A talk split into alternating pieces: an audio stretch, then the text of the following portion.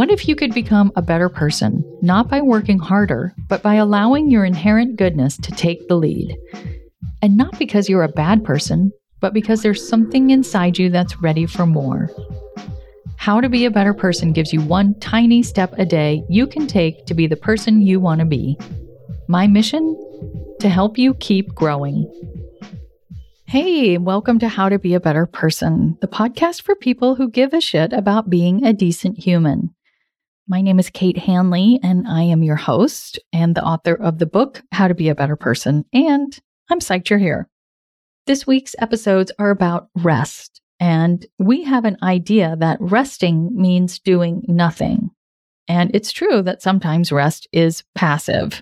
There are lots of examples of passive rest, and they include sleeping, napping, getting a massage or other type of treatment like acupuncture or Reiki, watching a show or a movie, and lazing around and staring at the wall. These are all amazing forms of rest. I recommend them all highly. But it's a pretty short list that leaves out a whole other vital category of rest. And this is something that most people don't even consider. And that is active rest listening to Dr. Dalton Smith's interview from Wednesday this week, where she shared the seven different types of rest and what to do to counteract any rest deficits you may have, only reinforces this truth. Sometimes rest means doing something. Because more than just meaning being physically still, rest is anything that brings you back into balance. The cool thing is that active forms of rest can make the passive forms of rest a lot more, well, restful. Now, this may seem to run counter to what I talked about in Monday's episode, which is how to break the habit of feeling like you need to be productive at all times. The one distinction is that Monday's episode was about countering doing things for the sake of getting things done. On the contrary, active rest is doing things for the sake of bringing your being into a more restful state. And ironically, the more you are feeling taxed or stressed or overstretched, the more you need active rest because your energy is probably going all over the place and you need to do something to help it settle down so that you can truly restore yourself. During the fall, I felt like I was getting lit up in all areas of my life. We were adapting to having a kid on a sports team with all the pickups and drop offs and schedule changes. I also had more work projects than I truly had time for. And there was stuff going on with family and then some normal everyday thing like getting my car fixed after someone knocked the mirror off of it. I felt like I was treading a thin line, like that old movie that used to be, I think it was an after school special, Stop the World, I Want to Get Off. That's how I was feeling. And as much as I fantasized about being able to do nothing, I knew that that feeling of being overstretched really meant I needed to be doing some stuff, like making sure I booked my therapy appointment and doing some journaling in the morning and making sure I did some stretching and yoga poses most days at home. I was talking to a friend about how I was feeling stressed, and I said, But you know what? I'm feeling okay because I'm doing all the things. My only complaint is that it means I actually have to do all the things. Luckily, the things that restore you tend to feel really good once you just get on board and start doing them. I've got a bunch of examples for you of active rest and how to match your active rest to your current challenge right after this break. Welcome back. Okay, let's take a look at some examples of active rest. Maybe you're feeling emotionally spent from dealing with a lot of demands kids, aging parents, job. There's a skunk who's taken up residence under your garage, and then somehow you chip a tooth and you're just feeling fried.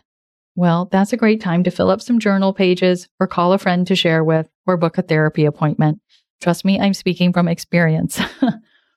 If you've been going a million miles an hour and your home has gotten all discombobulated because you haven't had time to keep up with tidying, walking around for 15 or 20 minutes and restoring a sense of order might make it a lot easier for you to decompress and get to sleep that night.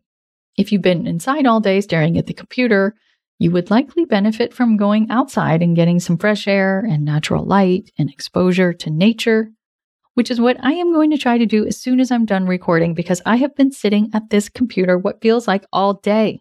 If your mind has been going a million miles an hour and you might need something that helps you get into a more chill brainwave pattern, something repetitive and physical like sweeping or knitting or playing a musical instrument.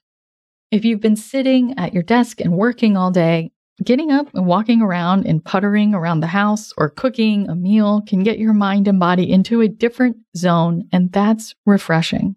If you've been at a conference and socializing and sharing space with lots of people, you might need to take yourself into the woods to be away from other humans and just cleanse your energy a bit. If you've had a physical injury, like you threw your back out, like I did a few weeks ago, or you just had some kind of knee replacement surgery, yes, you probably need to be more physically still than normal, but an important part of your recuperation is actually getting up and moving around to the extent that feels good to you and you are able because movement is how you keep blood circulating to the area and how you grow back stronger. If you're recovering from COVID, your energy levels might be in the toilet and you might end up spending a lot of time in bed, but part of your rest might be some gentle stretching to get your blood and lymph circulating. And then you might have to go get right back in bed because you're exhausted. At least that's how I felt when I had COVID. To be clear, yes, absolutely. Sometimes you just need to do nothing but it's not the only game in town. Sometimes you need to do the things that are going to help you be able to do nothing and really sink into a restful state later. You've got to set the stage. Otherwise, you'll be doing a lot of sitting around and wondering why you still feel wiped out. I hope this definition of rest, that is something that brings you back into balance and includes both active and passive pursuits, will help you find new opportunities for getting the rest that you need in a way that meets your unique situation and that feels great. I also hope that it helps you not blow off doing the things that help you feel better. Maybe calling your walk to the woods active rest will help you actually take the time to do it. That's it for me this week. Take care, have a great weekend, and I will talk to you on Monday. How to Be a Better Person's theme song, Left for Deadish, is by Junior85. The episodes are mixed by Sound Advice Strategies. If you liked what you heard in this episode, share it with someone you think would like it too. Your voice matters. Also, How to Be a Better Person has an official newsletter that sends the past five episodes and a well chosen meme to your inbox every weekend. Sign up at beabetterpersonpodcast.com and click on Get Podcast News. I also love to hear from listeners. I mean, I love it.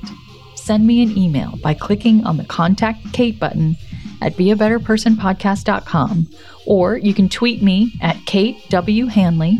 Don't forget the W. Or find me on Instagram at Kate Hanley Author. I look forward to connecting with you.